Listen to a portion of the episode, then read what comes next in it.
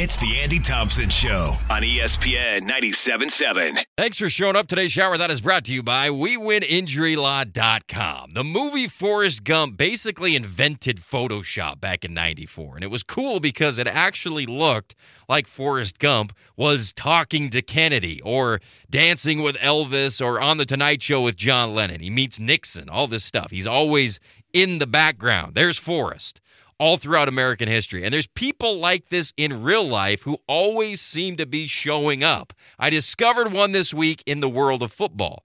He was in the background during a ton of big moments in football in the last two decades. You'll see pictures of these big time, big name football guys. And then in the background is this Forrest Gump character behind the scenes of Belichick, Pete Carroll, Steve Spurrier, Sean McVay, Jim Harbaugh, Chip Kelly. Nobody ever knew this guy's name or who he was. He never played college football, he never played high school football. He was just always there.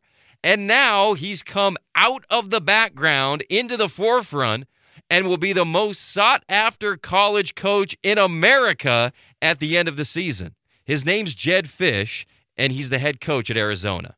And that's all I have to say about that. That's your shower thought. We'll be right back.